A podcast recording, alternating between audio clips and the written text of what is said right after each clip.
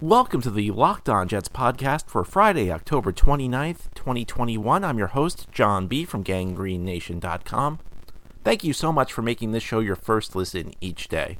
Today I'm joined by Oliver Connolly, and we will preview Sunday's game between the Jets and the Bengals ahead here on the Locked On Jets podcast on this Friday.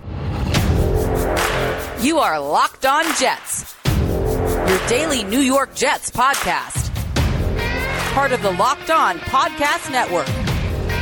Your team every day.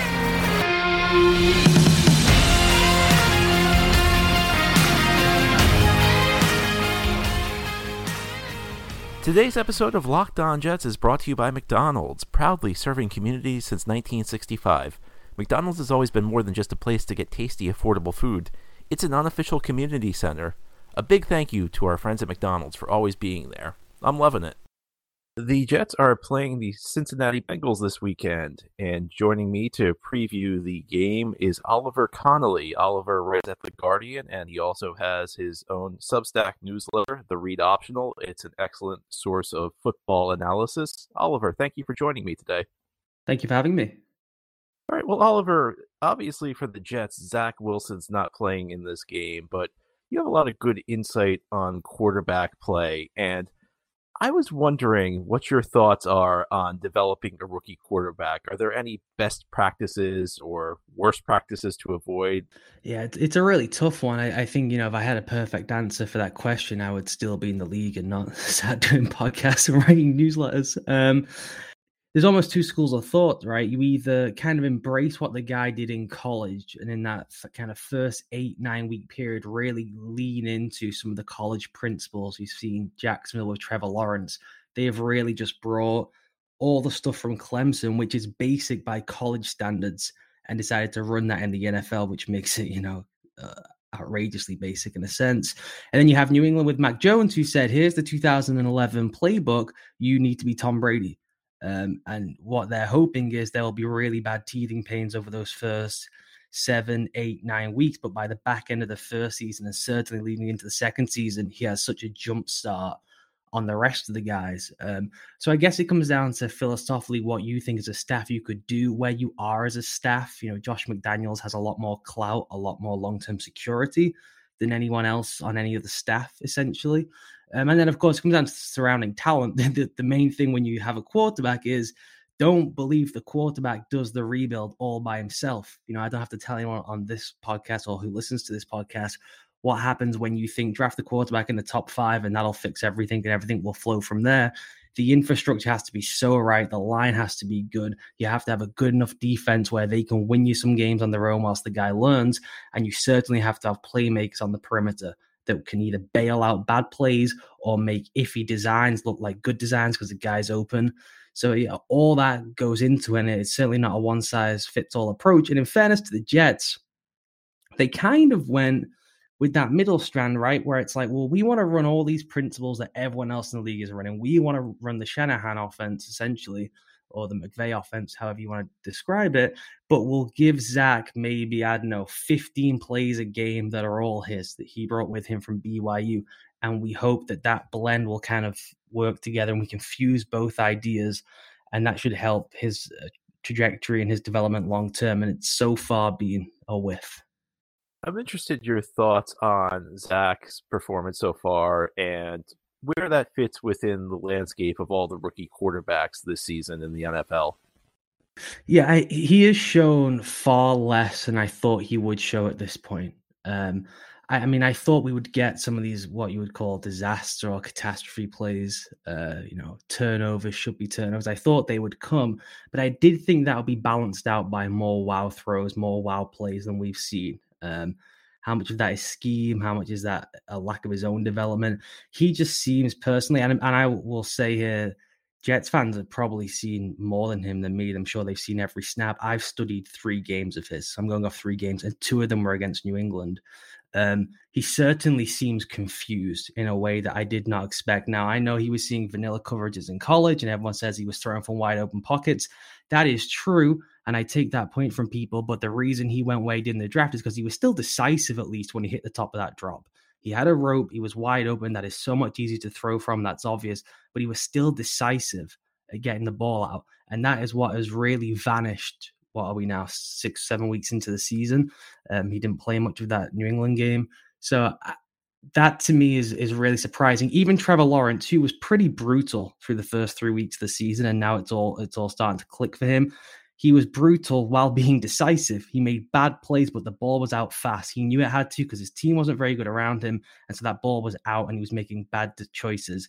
With Wilson, the thing that concerns me is you're getting bad choices really late in the play.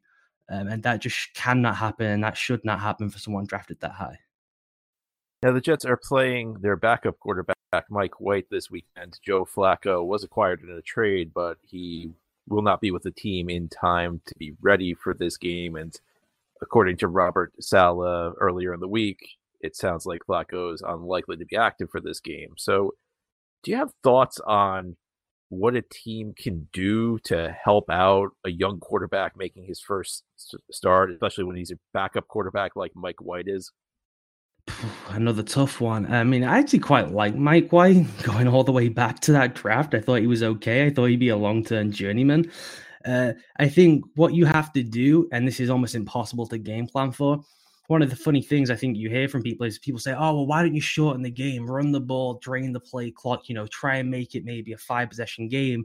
I mean, if that was a doable thing, everyone with an average to bad quarterback would try and drain the game. What what happens when you try and do that is you inevitably go three and out twice, right? You have to kick the ball and suddenly the game's away from you. Um, so any notion that you can just shorten the game, I think, doesn't make much sense. What you do have to do, I think, as tough as it is, is bake in your head the idea that you're going to get at least two turnovers against. And if you turn the ball over twice, you're in real trouble. But if you go in with the mentality that we're going to do that um, because our guidance isn't good enough, then anything that's not above that, you know, if he only turns the ball over once, that's great. If it's twice, you plan for that. So what you have to do is be really, really aggressive on defense, really aggressive, and you have to try and force turnovers yourself. And I would always go in if I had a backup quarterback playing, my mindset would always be either we get blown out 41 to 7 or we generate two turnovers. We have to steal possessions. We have to do what the Lions did at the weekend with just a bad quarterback and bring all our fakes to the game. Who's got fakes? Get to me with your creative exotic blitz looks. Get to me with all your special special teams creativity. And we have to steal two, probably three possessions to cover up for the fact we know we're going to struggle to move the ball offensively. This Jets game will be brought to you by Mike White, and this episode of Locked On Jets is brought to you by McDonald's, proudly serving communities since 1965. McDonald's has always been more than just a place to get tasty, affordable food, though. It's a place where friends and family can come to reconnect a place where classmates can meet for a study group knowing they'll have dependable Wi Fi and endless supplies of french fries and McFlurries. Win or lose, it's a place where teammates, competitors, the home team, or the away team can come to recharge. It's the place you always look forward to stopping at on a long road trip to rest your legs and refuel. And who knows? Maybe the Jets will win on Sunday, and Robert Saleh will take Mike White and the rest of the team out to McDonald's to celebrate. So head to your local McDonald's to refuel and reconnect. Did somebody say locked on Jets watch party? I'm loving it. Now, Oliver, let's talk about this defense that the Jets will be facing. You wrote an excellent article on your newsletter, The Read Optional, about the Bengals defense. In fact, it's one of the big reasons I invited you on for this preview show. Can you talk a little bit about what's going right for the Bengals on that side of the ball? Yeah, for the most part, they are as generic as it comes. They're doing they're, they're kind of following the trend line of most of the league, which helps the defensive coordinator because he's kind of been that way his entire career. And it's just kind of the evolution of the league has caught up to where he wants to be, which is two deep safeties, really basic, bland coverages on the back end, cover four, six, two, all the, the basics that everyone's running right now, and play off the ball. And it is almost that vintage bend, don't break style.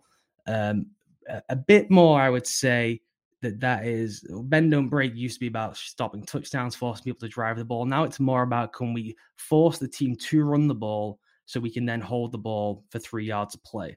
And we'll really fast flow to the ball downhill. That's where Vonn Bell comes in for them, who has been just a superstar this season and is kind of the linchpin of everything they do. Um, so they kind of try to bait you into running the ball, hoping they can get you into third and medium. And that's when they kind of get a little bit more creative. So even though the rest of the league is saying, well, let's get more creative on first down, we'll play bend, don't break on the second two downs. The Bengals are really traditional in that sense. Um, and they've been unbelievable with their two inside guys. Ogunjobi and Reader are playing out of their minds. and that makes things really easy for the guys on the outside. The other thing I would note quickly is they have a sinkhole at one cornerback spot. Eli Apple has been all over the place. They cannot do anything in terms of creative stuff on the back end. They don't really trap much. They don't rotate a lot. They rotated a ton against Baltimore, which is what I wrote in that piece. And it was completely against type. And it was almost game plan specific because of the way the Ravens designed their offensive setup, which is heavy RPO base. They're doing a box count stuff, and they were trying to cheat one guy in the box, one guy out the box, which really muddies reads for quarterbacks on any kind of pre or post snap option design. But for the most part, they'll just stay, stay back there, keep those two safety hats high, maybe roll Bell down pre snap as a linebacker if they're going to try and and be a little bit exotic. But then they have Eli Apple out there who is really struggling. So they're not able to do any of the stuff you would want to do off those base looks, which would be zone match, which would be trapping, which would be doing some kind of pattern reading uh, thing to be able to lock down on third on third down. So they're really basic. They're just also really fast, and they've basically said the same thing with their offense, which we may come on to. I'm not sure where it's we are not a talent team. We are playing better than our talent base. So what we'll do is we'll play a really bland, vanilla, basic structure, and we'll hope that our three guys who are really good, one of the inside guys, one of the outside guys, and Vonn Bell will just make plays for us within that generic structure. And if everything else doesn't collapse around them, we should be okay. Um, so they're definitely get afterable from a scheme perspective. It's just whether you have the players to go make plays. And when I hear you telling me they're going to keep their two safeties deep, and I'm trying not to be negative, I hate to say this, but I almost hear the Jets being baited into trying to run the ball the way you described it being a bad idea. But the Jets on offense with their backup quarterback, I just see this. They're going to keep trying to run the ball. They're going to they're going to do what you say they should not do. They're going to try and shorten the game, and it just it's I just I hear it, and that's what I fear the Jets are going to do in this game. Well, that's a very coach speaky thing to say, right? They always say that we're going to shorten the game. It's tough, man. I mean, you're playing these teams. The Chargers the same way now. The Chargers run defense is horrific. The, Rams do the same thing. The the um the, Broncos do the same thing. They want you to run into their front. They're saying, "Hey, look, guys, we got four down. It's a five man box. There's two safeties deep. Come and have it." But then they've got this guy, Cincinnati, Vonn Bell, who is so magical at being able to sift through all the rubble in the middle of the field. He is probably the best backside protector, um, which is a funny expression, very football speaky. But he is the best guy at cutting off that backside that I have evaluated this season, which basically opens up everything for you because now you can fast flow to wherever the ball is because everyone knows, well, if we can get quick penetration, it's a wrap. If we don't get quick penetration and we just keep fighting, Vonn is there to clean everything up anyway. So yeah, we may give up one 12 yarder a game, but we can really fast fit this thing and keep giving up two, three yards of play on the ground, even though we're in a two high safety shell because the guy in the back is the best in the business at this. So it's really tough. Yeah, that's what they want you to do. The way to get out of it is to challenge them as the Packers did and get spread and send five guys out in the pattern and go empty and say we're attacking the post. Now, Vonn Bell's been an excellent post defender this season, but only really when they get into three safety sets. And they do not do that a great ton unless it's a game plan specific thing. And I cannot imagine they're planning for it against Mike White. So if I'm the Jets, your option is run into what they want to do and hope that your line is really good and you just destroy them off the ball and hope for the best. That is one way that could happen. There's talent up front. The other option is to say, we go five wide, we're attacking the seams, and we're putting the ball in Mike White's hands in empty. And I'm not sure if either one of them sounds like a good option. Yeah. Ultimately, though, I've kind of changed my mind on this because I used to be like a very coach speaky kind of guy, and I used to mm-hmm. say, "Oh, you have to run the ball to shorten the games." And to me now, like when I think this through, it's like if you have a dominant offensive line, then maybe you do that, and you have a dominant run game, okay. But otherwise, it makes it tougher because it's really hard to put together ten play touchdown drives, and you're doing it you're trying to do it with guys who aren't that talented you know you're doing trying to do it with your backups i mean i think feel like it's kind of counterintuitive but to score you have to take chances when you have backups. You have to try and generate big plays because they're not good enough to ex- execute on 10 plays in a row. Exactly yeah i agree with you. I mean that's what as i said that's what i do. I'd say look what is the best way to attack this irrespective of who's playing for us at quarterback which i know is tough to do and probably you shouldn't do i guess but it's what i'd do. How would we attack this? Okay, we would copy the Packers plan, right? We may not have our Aaron Rodgers, we may not have Davante Adams, who they they used in a, different way than they would normally use Adams in that game. Well, okay, we don't have them, but if we layer the plays, it should work. So maybe, yeah, you open up and you try to run the ball, I guess. I mean, I'm not sure I would even try and do that. I'd, I'd probably, like you said, I go the other way, try and get a couple of explosives early on. And then if you want to settle into a run game, you can try and do that later on as they, they try to close the post. But I'll be saying everything we do if they're going to play with those two guys deep, we have to rip it through the middle, right? That's the way you attack that, or you rip it on the outside. Our quarterback is not good enough to make that hole shot, but he can probably make it over the middle of the field if we give him options there. So that's what I would do. I would attack that early on, hope to get an explosive play. As I said, be incredibly aggressive on defense, be really aggressive on special teams. And as I mentioned, you've got to try and get, I would say, was the Jets, four explosive plays, either big touchdown breaking runs, um, as in after the catch from a throw, or some kind of cheating at possession from special teams or turnovers on defense. That's that I think is the the only chance to do it with a backup guy. Now let's talk about the other side of the ball. And you mentioned earlier that, and I agree with you, the Jets are going to have to try and force turnovers. Unfortunately, this has not been a defense that's turned the other team over. In fact, they only have four on the season, sec- second lowest in the league. Only Jacksonville has less, and the Jets are amazingly the only team in the NFL without an interception. They're probably going to have to t- be more aggressive than they've been because it's been kind of a bend but don't break style this year for the most part. But you know they don't have great corners, and they're going up against Ja'Marr Chase, and that would leave them kind of exposed back there. Yeah, I mean the, the only way you can really try and alter that is you double the guy. Um, you could do some kind of what they call a cone coverage, which is a morphing double team. So you almost option wherever he goes, we we're gonna double it this way. But then you've got th- three guys with eyes on one player, and you don't have enough good players to, to to match up with that on the other side of the field. The other way is to trap it. So you would say, well, uh, whenever they look to chase, we're undercutting it with one guy. We'll roll over the top as well. That still seems tough, but that is a way to bait into at least maybe a turnover, and you kind of get turnovers through through design rather than individual skill. Um, but like if you this is tough because Robert Saleh just doesn't want to bring pressure. He never has done in his career. I mean, I was watching the Jets this morning for a piece I'm doing on on optioning blitz designs, and I mean, he's one of the few guys who gets into that double A gap classic, the, the Mike Zimmer, the Bill Belichick look, and they just don't send those guys. It's like almost just a bluff for bluff's sake. It's like, why even bother lining them up down there if you're never going to send them? Um, so I, I think we're almost asking him then to be a coach for a game that he's not, which guys do that. It can happen. Um, but he hasn't done that throughout his career. I mean, I would love for him to say, look, we're going to struggle with Chase anyway. What difference does it make if we try and double the guy? Let's send pressure. I mean, the Bengals' offensive line is not good.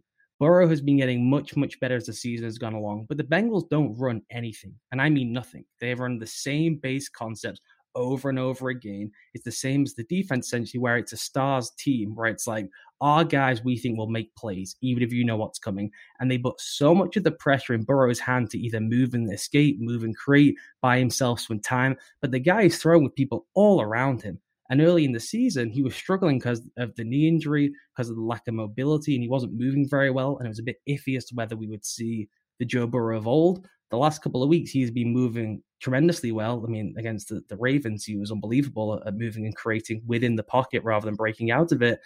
But that still means guys are in on him, right? So if you can just get guys in there, the offensive line is not very good. You can get to Joe Burrow, and then it's how he reacts. Um, so I would just, I would gamble. I mean, you're going to lose anyway. They're a better team than you. You have a backup quarterback. You may as well gamble. You may as well take chances on offense. You may as well break with character and send pressure on defense and almost say, you know what, they're going to make their big plays, but we need to gamble so we can make our big plays to try and win yeah. the game yeah, if we can balance the explosives, right? Let's say, you know, hey, let's give Ja'Marr Chase another two touchdowns on big go routes. Happy days. He does it against Detroit. He does it last week.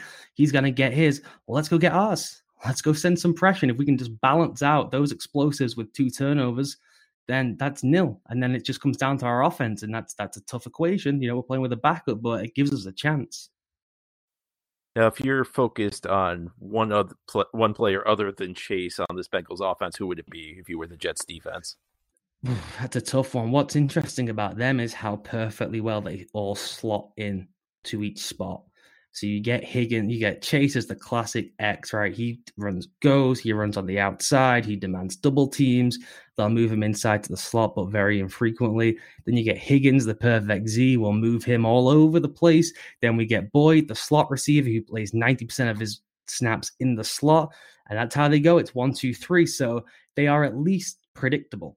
You know where these guys are lining up. You know, based on the pre snap formation, what kind of routes they're running. That's helpful, particularly with someone like Robert Saleh, who knows all this stuff. Um, I do think Uzomah, the tight end, is playing better than he's been given credit for. He is a real receiving threat. So trying to find a way to wall off what they do with him as a second slot receiver, essentially with Boyd, figuring out how that tandem overlaps is where they get you in a bind. And once you start saying, okay, we need to double Uzomah in the slot, we need someone on Boyd, all of a sudden that's when Chase is one on one and he's free. So it's kind of how do you reverse engineer your defensive game plan? The, the immediate thought would be we stop Chase, we roll everywhere else, right? Well, the way they're set up with everyone being so perfectly in a slot, you kind of have to figure out what you're doing to close the middle of the field with Uzomah and Boyd first and then spurt it out to the outside to f- figure out can we get a free man to help us with Chase. Hopefully, the Jets listen to Oliver's advice on Sunday and make it a game. And while you're watching the Jets against the Bengals, you may be looking for a snack. You should try Built Bar. Built Bar has nine delicious flavors, and if you haven't tried all of them, you can get a mixed box where you get two each of the nine flavors. But not only are these flavors the best tasting, they're healthy too. So go to built.com and use promo code LOCKED15. If you do that, you'll get 15% off your order. Again, it's promo code LOCKED15, L O C K E D, number one, number five, one word with no space, for 15% off at built, B U I L T dot com.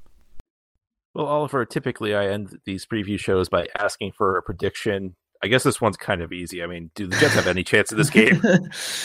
uh, always a chance, man. You know, the the Lions ran the Rams close, right? On Sunday, they're ahead going into the second half or whatever it was. So always a chance, but it's about as tough a tough a match as you can get when you don't even have your quarterback to help you out.